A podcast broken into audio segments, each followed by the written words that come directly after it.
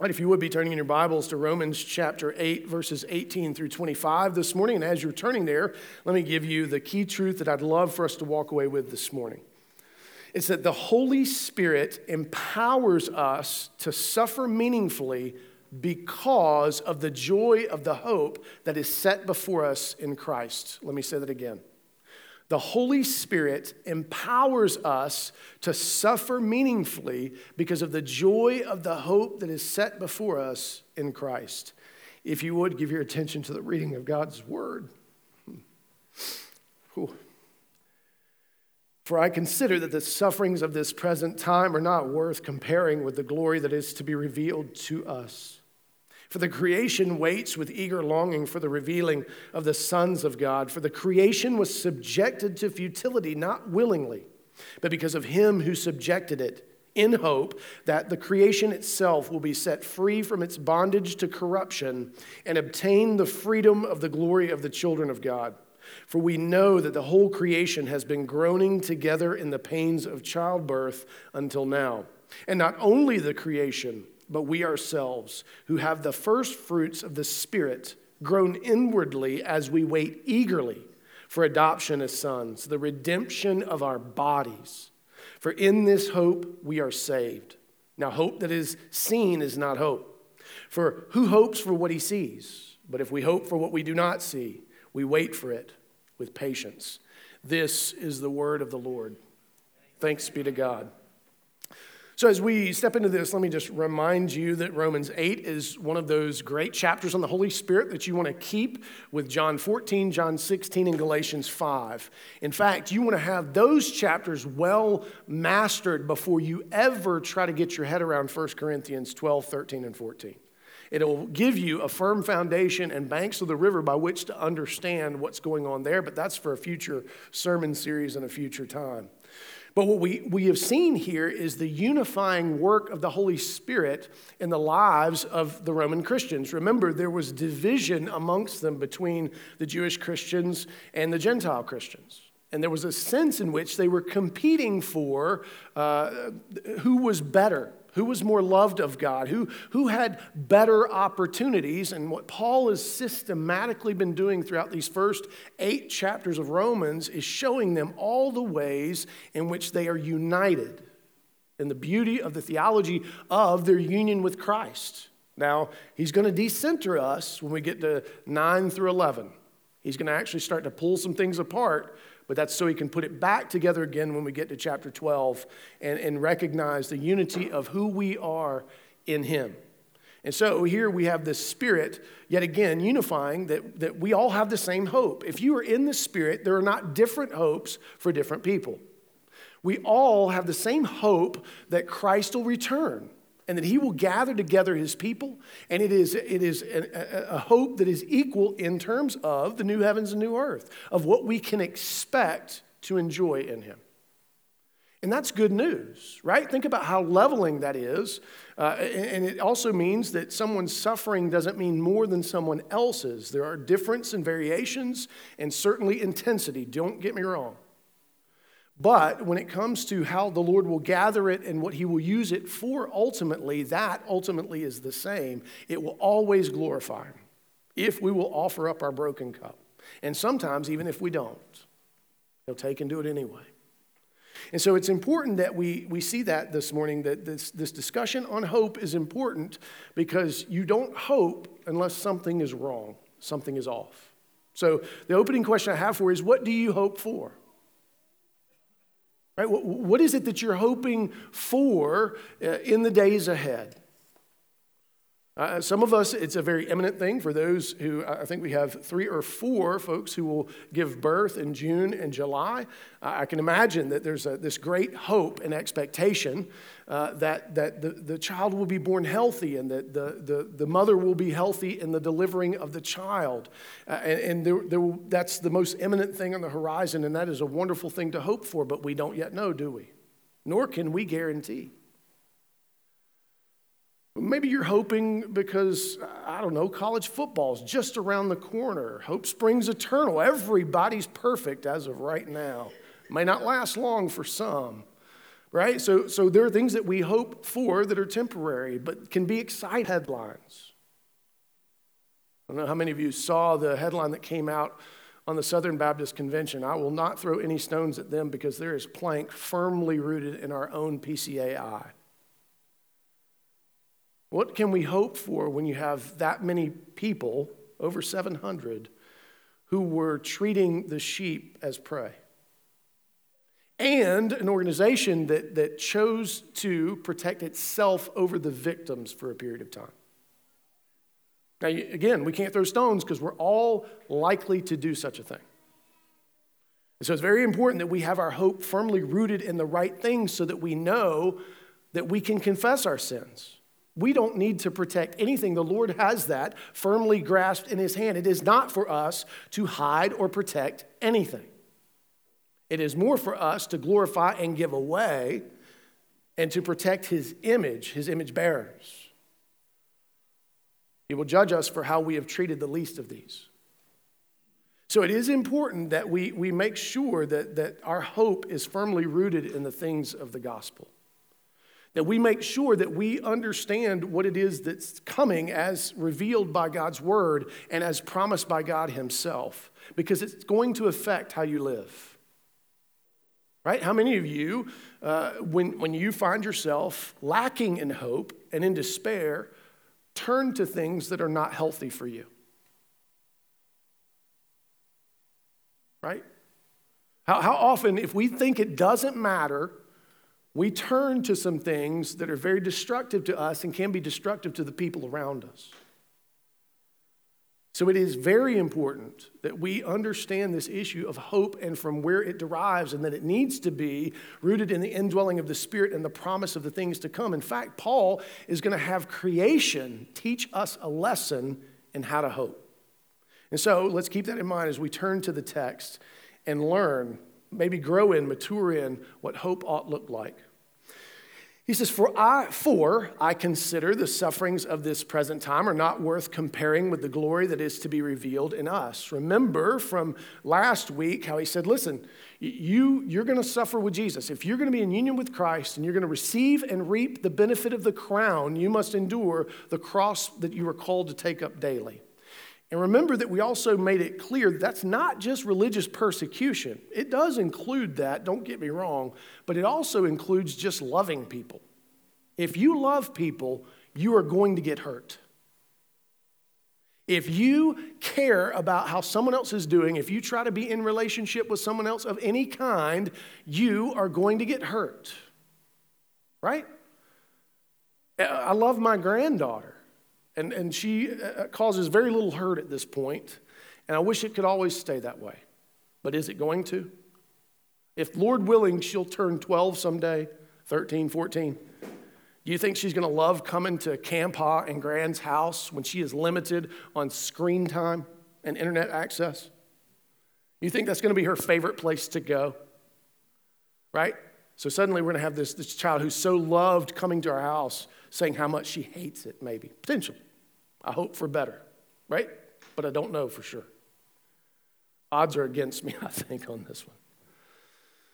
But we recognize that this, this suffering that he's talking about here is, is not some sort of specific higher calling type suffering. This is just the suffering, the grinding of day to day living. The limitations that we have do come down on us, right?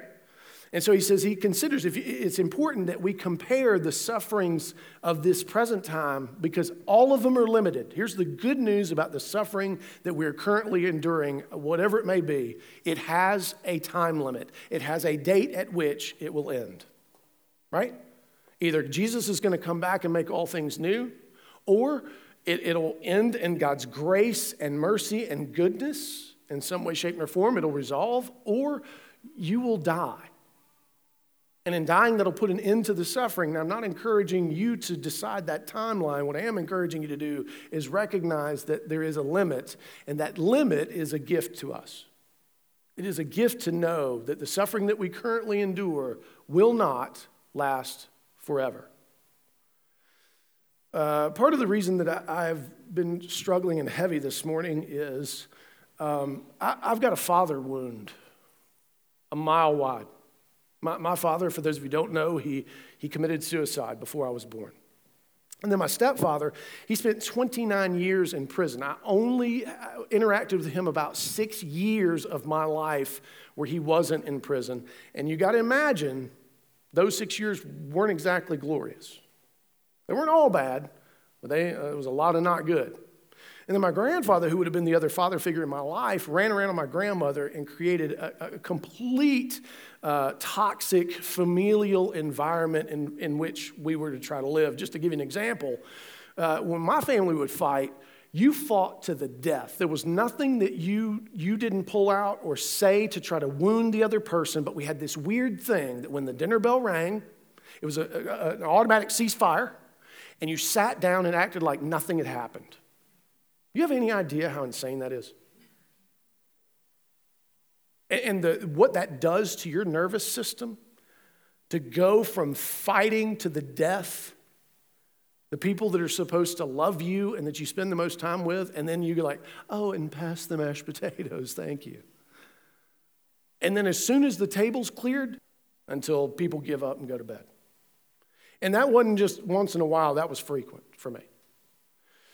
And so there's a, there's a sense in which uh, uh it's hard for me to hope, having gone through all that, right? Like uh, that's just a hard thing for me. In fact, there's a, a poet named Franz Wright who's got this wonderful uh, poem about his father who was an alcoholic who was abusive.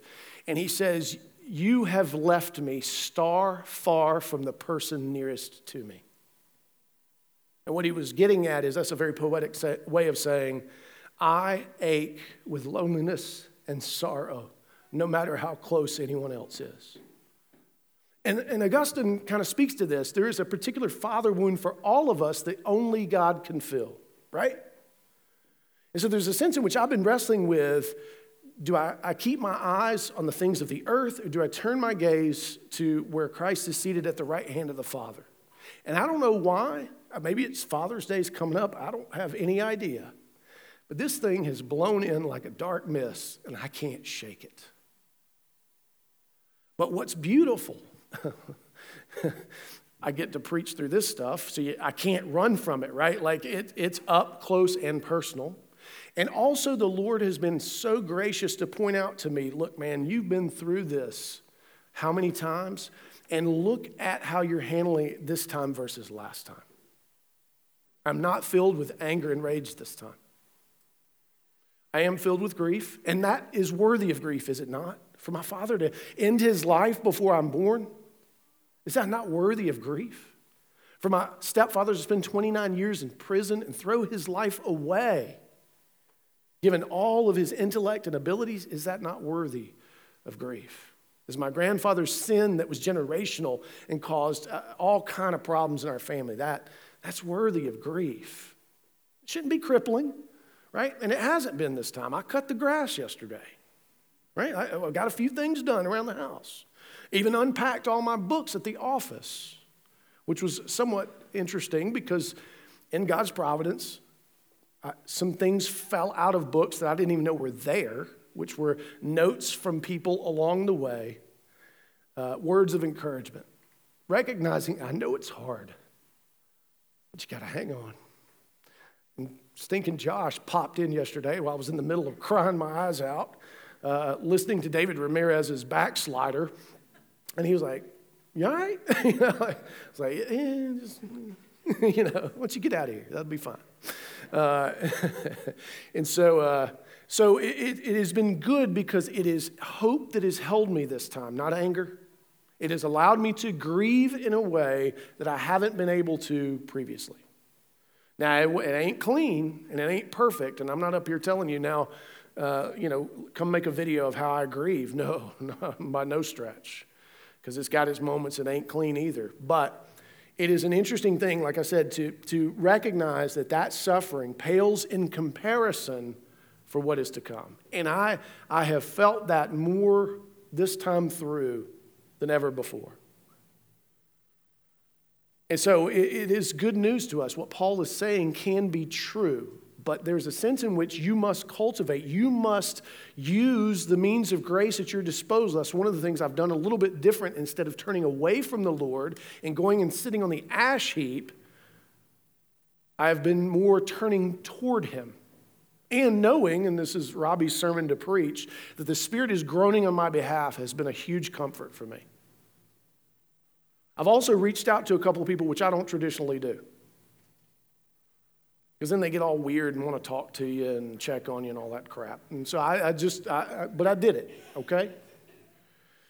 And God has been gracious in and through it. But what's interesting is how Paul now turns to creation to give us an example of something that the Lord has created and how it suffers and hopes so that we might learn something from it. Right? Take note. For the creation waits with eager longing for the revealing of the sons of God. Now, what is one of the ways in which we should hope, in which we should come to worship, in which we should pray? We, should show up, we should pray with an eager longing. We know that the Lord is good, and we've seen many evidences of his goodness. That's one of the reasons why I can cling to the crucified. When I feel so lonely and ache so hard, I feel like I could die. It's because there, there has been evidence of what is to come. And so I can, I can pray, I can even cry out to the Lord, I can lament with eager longing, knowing that this ain't forever. Knowing that what, what is coming is, will, will make all of that seem like old tales. And so we too should, with eager longing, look forward to the resurrection, the fullness of the resurrection when, when, when the sons and daughters of God will be revealed. What a great gift that's going to be. Revelation 7 is a great place to go and read and just get a glimpse of that. Revelation 21 and 22, they, they help give us glimpses of what's coming. Those are things worthy of us sitting in and the, the glory of our own imaginations. And then he says, For the creation was subjected to futility did you hear that? How many of you struggle and struggle to hope because you feel like you've been subjected to futility, like your life doesn't mean anything? How many of you struggle going, what does any of this even mean anyway? What's the point of any of this? That's a great question. It's a terrible accusation. We need to ask. We need to take stock of our lives and go, of the things I'm choosing to do and invest in, what's the point of these things? Where are they leading me? What are they, what are they actually pointing me to? How are they affecting my ability to hope? But we see here that creation is subjected to futility, and that futility was, is, that it couldn't glorify God in the way that it was intended. It couldn't display in full the great glory of God in an ongoing, eternal fashion. Basically, winter would come. And he goes on to say, and even worse, it was subjected to futility not willingly. It wasn't what they were it wasn't what creation was looking for. It wasn't what creation was longing for. But because of him who subjected it, in hope that creation itself will be set free from its bondage to corruption and obtain the freedom of the glory of the children of God. See, creation is collateral damage to our sin right? Like what's, what's happened to creation, how we, how we are dealing with things environmentally, uh, all of that is a result of our sin, right? And so, and so it's not as if creation was even responsible for what it did. In the same way, many of you may feel, well, I was born into Adam and Eve. Like, I, I didn't do it. I didn't start the process going downhill. I didn't even get a shot. Like, if I'd have been in the garden, I'd, I'd have done it different. No, you wouldn't. You just stripped the tree bare faster than they did. Right? So, so, so creation teaches us that despite the futility, despite the fact that you may not feel fully responsible, I could say, I didn't kill my father before I was born. Right? Like I didn't set into motion what would be my life. He did. Or my stepfather, who kept making decisions that helped make him a repeat offender so that he got the Habitual Offenders Act. He got 20 years the last time through. I didn't, I didn't decide to, to sleep around like my granddad did. I didn't make those decisions. I was born into this. I was subject to a feudal family system, not feudal as in Middle Ages, but futile. it felt futile at times. A futile family system. I didn't decide those things. I've got habits and struggles that I, I didn't choose. They were passed down both in DNA and, and being taught. So, what does creation teach me? So, should I be cynical? Should I be angry at God? Should I give up on all this glory? No, no, no. Cre- creation teaches us that we, we recognize that there is someone who is in control of it all, who is sovereign, which allows us to actually have hope and to recognize that we will be set free from this slavery of sin and death someday. This is particularly good news for us baptized ones, right? That we, we can look to our baptism as part of the promise of the death and the resurrection of Christ, that sin, the power of sin and death are broken. Not just in the death, but in the resurrection. That we, that resurrected newness of life, because the Spirit indwells us now, it is working in us now. The resurrection has already begun for us who are in Christ. It's not yet completed. That's why we have to look forward to it with hope. But we know there's coming a day when the fullness of the bondage and limitations of this world will be no more. May we, greater than creation, who knows Christ greater than creation does, may we have an even greater hope. He says, For we know that the whole creation has been groaning together in the pains of childbirth until now. This is very important, the language that he's using here, because what it says is, though they were subject to futility and, and, and, and didn't choose it, creation understands that there's a purpose to it all. Right? For those who are uh, currently pregnant, you, I, I, should probably step down and let y'all come up and speak to this portion of the text though you can't do that in a PCA church. Uh, uh, we can let you stand down there and maybe do a testimony or something. Uh, we're going to be pregnant through the summer. It's already looking horrible. We're hitting 90 before June. We ain't done that around here in a while. That bodes poorly. Talk about creation groaning, right? But, but there's a sense in which, like, all of that will become an old tale and completely worth uh, the beauty and the benefit of holding that child. I don't understand that in full. Y'all do, and that's where y'all are a help to the church to help us understand. But creation understood that there was a purpose to all this. Though there would be pain, though there would be sorrow, though there would be uncertainty, though there would be risk, it's worth it. And so we too, as Paul goes on to say, he brings us into it. He says, and not only the creation, but we ourselves who have the first fruits of the Spirit. Call that your, your uh, recreation uh, uh, birth record. Right? Uh, we are new creations in Christ. The Holy Spirit is the evidence. We are the first fruits of that. He is, he is evidence that we have been reborn. We groan inwardly as we wait, listen, eagerly for adoption as sons, the redemption of our bodies. So, what Paul is saying here is that salvation is not something that happens at a single moment in time, but a process that you're becoming.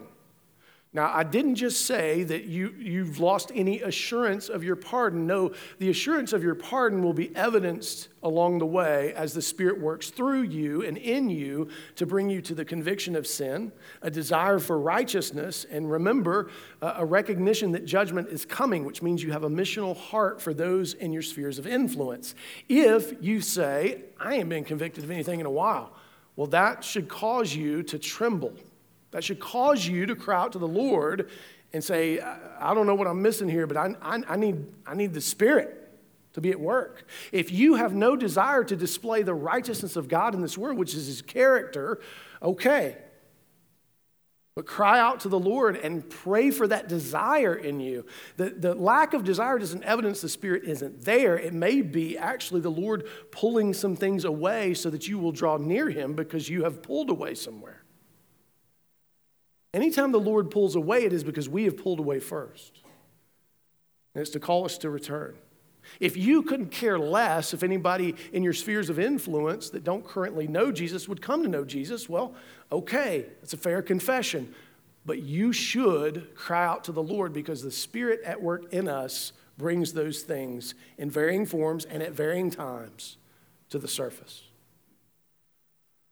And so, this process of adoption will be completed when our bodies are resurrected, when we are made fully new. This is not a, a, a, dualistic type thing. You've heard Matt talk about that a few weeks ago. This is not spirit versus body. No, this is an embodied thing. We're going to eat in the new heavens and new earth, and we're going to eat good, and it's not going to mess with us. I look forward to that probably more than just about anything. My wife can tell you. And so uh, we want to be those who hope because we know the purpose. We know what already has begun, and that which God has started, He will finish. What would it look like for us to be the most hopeful and creative people in any given room? What would it look like for us to be the kind of people that people turn to for hope or encouragement? We've got more than enough opinions, right? Like eh, the, the situation that happened in Uvalde, Texas, where 21 people lost their lives, 19 students, two teachers, and a young man, by the way, who sacrificed himself in the process. Everybody and their brother is talking about what they would have done in that circumstance. Have you been paying attention to it? I do not disagree that something was off. Should have been handled different, my opinion. As to whether or not I would have done any different in that circumstance, well, that remains to be seen. But we got more than enough opinions. We don't need yet another Christian coming in with a worldly opinion on the topic. That, that's but one. We could mention a thousand. What we need are people who will step in the tension and grieve. How fast did that circumstance turn into anything and everything but the loss of those children's lives and those two teachers? Like being able to grieve them is almost lost in the ether. We didn't even pause long enough to say, let's just sit in that for a minute.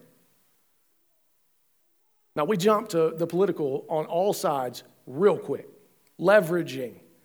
We as Christians don't need to leverage that kind of stuff. We know how the story ends. We can grieve as those who have hope, not as those who do not. We don't need to figure the circumstance out because it's over. It's happened.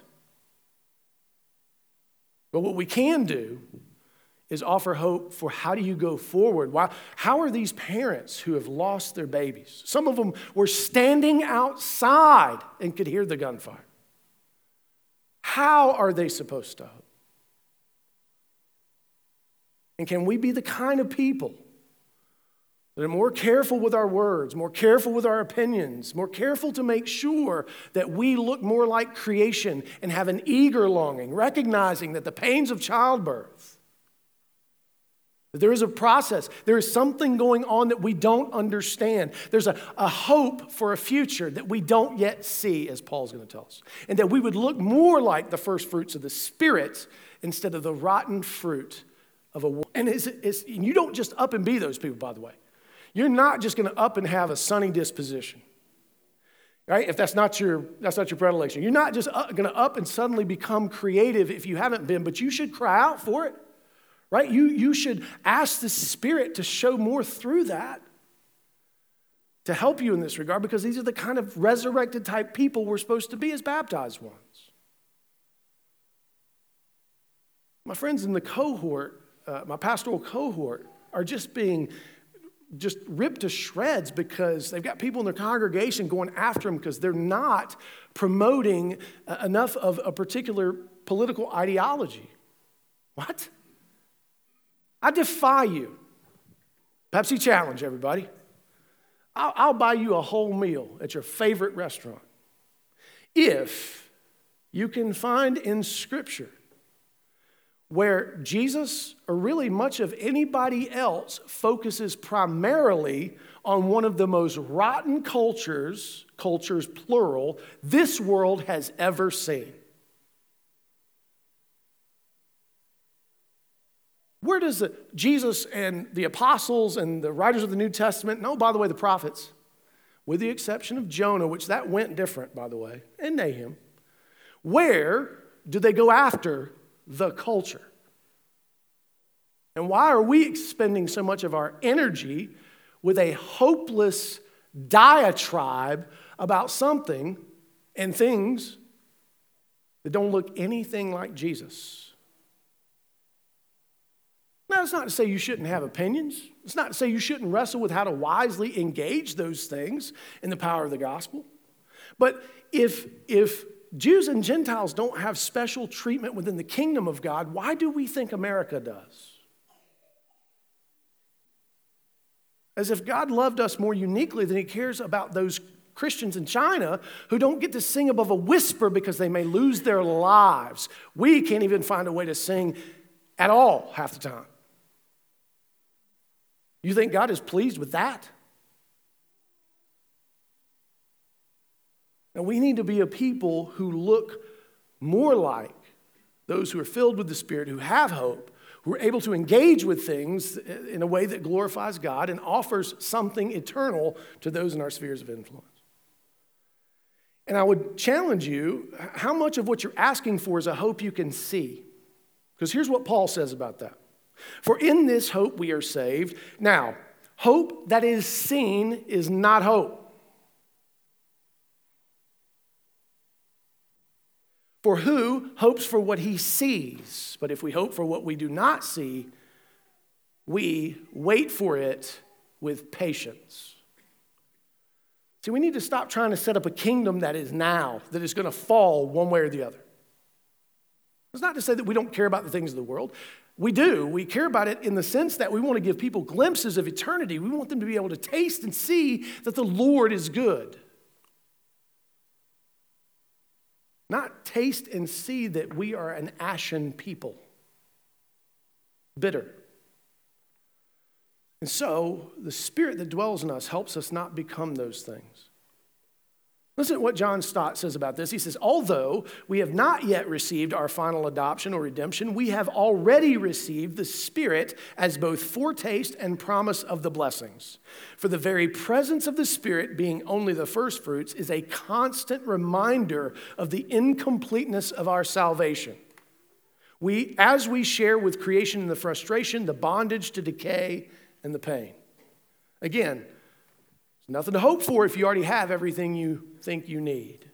Too many of us act as if we have everything we think we need.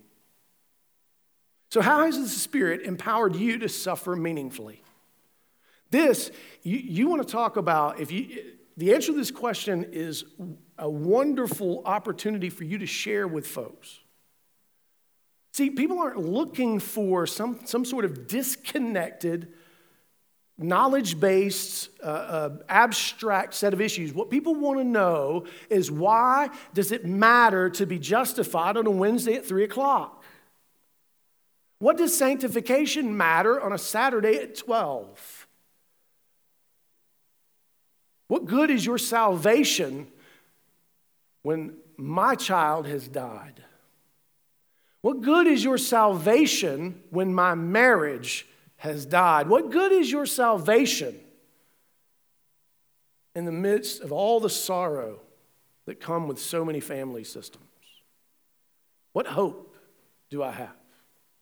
We need to be able to articulate that. And then, how has He used your suffering to grant you hope more abundant? I've already shared with you this morning that that's a, a process that the Lord has me in right now.